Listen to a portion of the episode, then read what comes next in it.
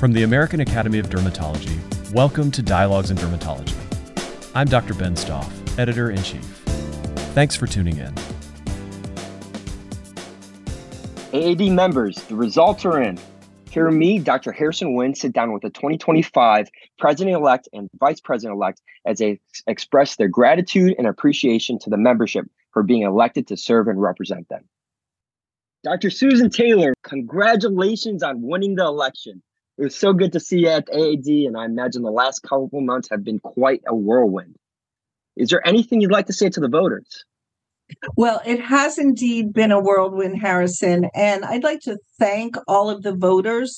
Um, you know, it's so important for all of our elections um, in our country and in our academy for everyone to Uh, to vote. It's it's very important. I'm glad to see that so many people did.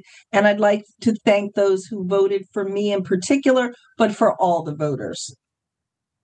Wonderful. And what strategic initiative are you most excited to advance during your time as president? Well, you know, there are several strategic initiatives that I'm very excited about. I think the most important is related to reimbursement, right?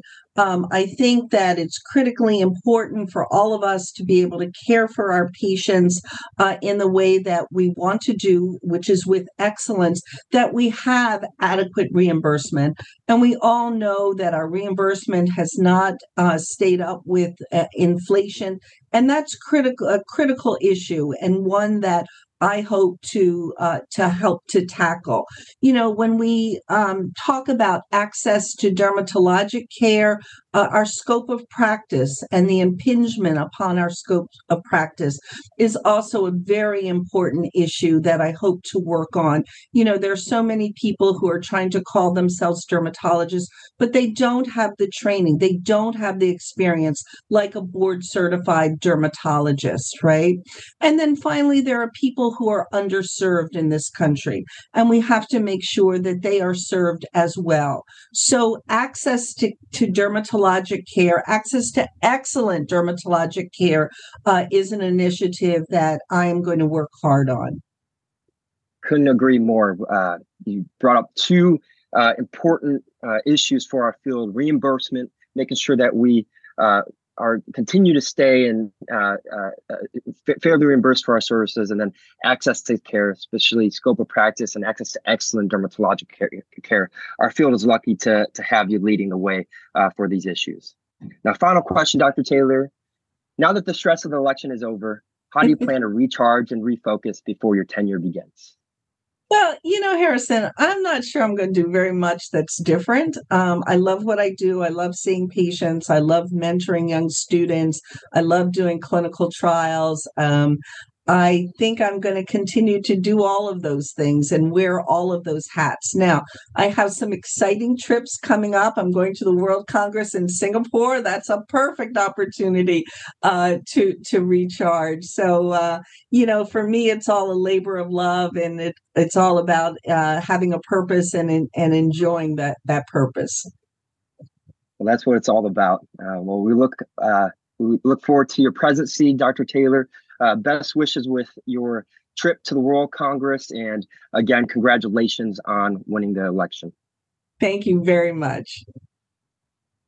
Doctor Kevin Cooper, congratulations on winning the election. Just a few questions. First, is there a message that you'd like to say to the voters? Well, first of all, I, I want to say thank you uh, for your vote of confidence. Um, I certainly enjoyed talking to everybody and connecting with people I haven't seen for a long time, meeting a lot of new people, hearing what people are thinking about.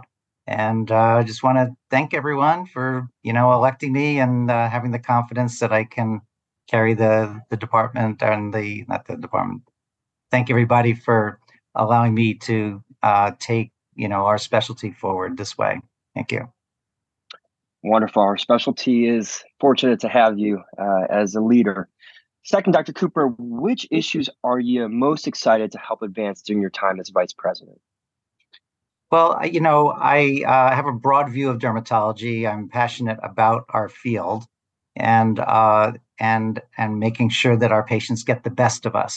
And we get the best of us when uh, we're in a good state of mind And and so that means getting interference out of our, you know, out of our offices so that we can have a really good interface with our patients and enjoy our patients uh, and be able to provide the care that we need to give them, like prescribe what we want to prescribe and not have it second guessed by folks who don't really know our patient or know anything about dermatology, really. So uh, so we want to do that. We want to make sure that we're positioned properly so that we continue to get the best and the brightest into our field, and uh, and we deliver the very best skincare for our patients and advance the treatments for our patients.